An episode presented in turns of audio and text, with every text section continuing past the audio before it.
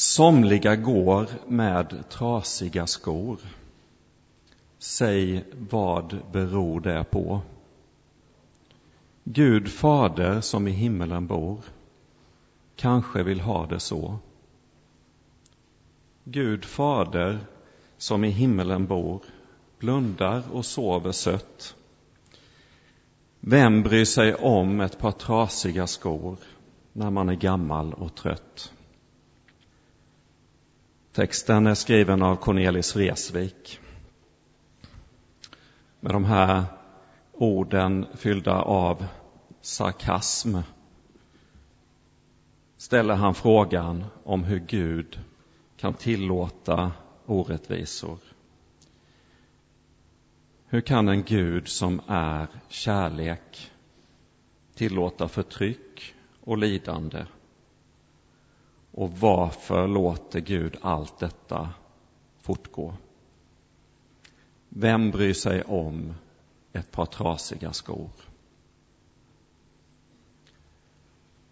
Idag är det som sagt domsöndag. Och det är en dag som ofta väcker negativa känslor. Dom är ju ett ord som vi förknippar med något negativt. Ett brott eller ett fel har begåtts och den felande parten ska dömas. Och i slutet av dagens evangelietext läser vi just detta. Citat. De som har gjort det goda ska uppstå till livet. Och de som har gjort det onda ska uppstå till domen. Domsöndagens texter är svåra. Jag ryggar tillbaks lite när jag läser dem. Ska vi dömas efter våra gärningar? Är vi inte frälsta av nåd? Ska vi se fram emot domens dag med rädsla? Vem bryr sig om ett par trasiga skor? Dagens evangelietext finns i Johannes evangeliets femte kapitel. Kapitlet inleds med berättelsen om en man som varit svårt sjuk. I 38 år har han varit sjuk. Tänk vad så lång tid av sjukdom gör med en människa. Tänk vilket lidande att år ut och år in vara sjuk. När vi läser texten så förstår vi att den här mannen, han har nästan gett upp hoppet om att bli frisk. Men så möter han Jesus. När Jesus ser hans lidande så botar han honom. Han säger Ta din bädd och gå. Och det står att genast blev mannen frisk och tog sin bädd och gick. Så långt är allt gott i den berättelsen. Men så träffar den botade mannen några människor så träffar den bortade mannen några som blir arga för att Jesus har bortat honom. De blir till och med så arga att de vill döda Jesus. Och det är till dem Jesus vänder sig och talar i dagens evangelietext. Man skulle också kunna säga att Jesus uttalar en dom över allt som står emot Guds goda verk. Vem bryr sig om ett par trasiga skor? Till skillnad från personerna i bibeltexten så lever vi i ett tryggt samhälle med ett socialt skyddssystem, men det innebär ju inte att vi är skyddade från lidande, sjukdomar, orättvisor och förtryck. Och om vi ser oss omkring i världen så ser vi att orättvisorna är stora. Människor förtrycks.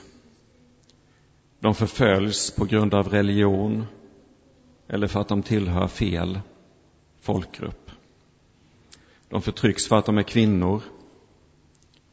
Vi ser människohandel och krig. Vi ser sjukdom och lidande.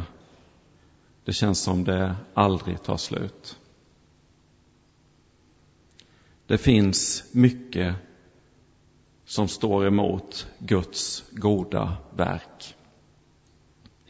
Ska det verkligen vara så här? Å andra sidan så tror vi att Jesus dog på korset för att vi ska ha liv. Vi tror att han besegrade ondskan. Ändå omges vi av så mycket ont. Man kan säga att vi lever i ett redan, men ännu inte. Det vill säga, Gud har redan besegrat ondskan. Men vi får ännu inte uppleva den segern fullt ut. Så länge det är så här är det inte så konstigt att Guds kärlek blir ifrågasatt. Vem bryr sig om ett par trasiga skor? Teologen Lactantius skrev så här redan på 300-talet.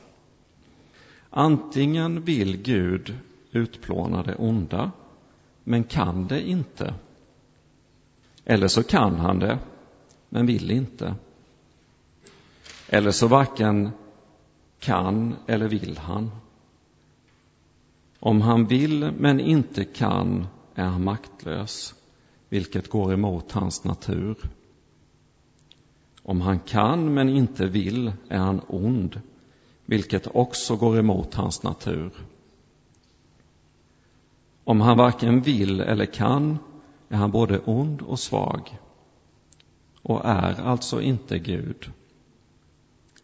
Men om han vill och kan, vilket är det enda som stämmer överens med vad han är, varifrån kommer då det onda och varför gör han inte slut på det?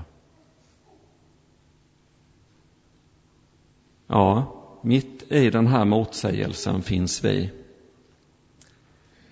Vi ser lidandet och orättvisorna i världen och samtidigt tror vi på en Gud som i kärlek gett sin son för oss. Dagens text om den kommande domen, vad säger den oss?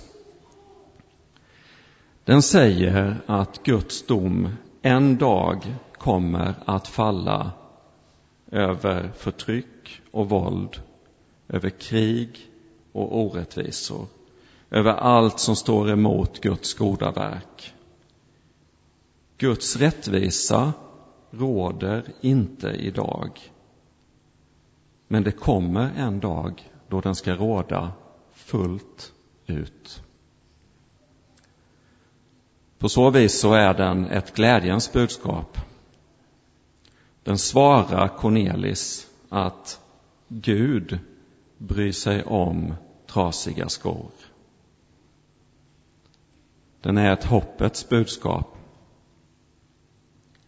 För när Guds dom har fallit, då får vi träda in i Guds rike i all dess fullhet. Då säger vi inte längre redan, men ännu inte. Utan då brister vi ut i ett äntligen. Amen.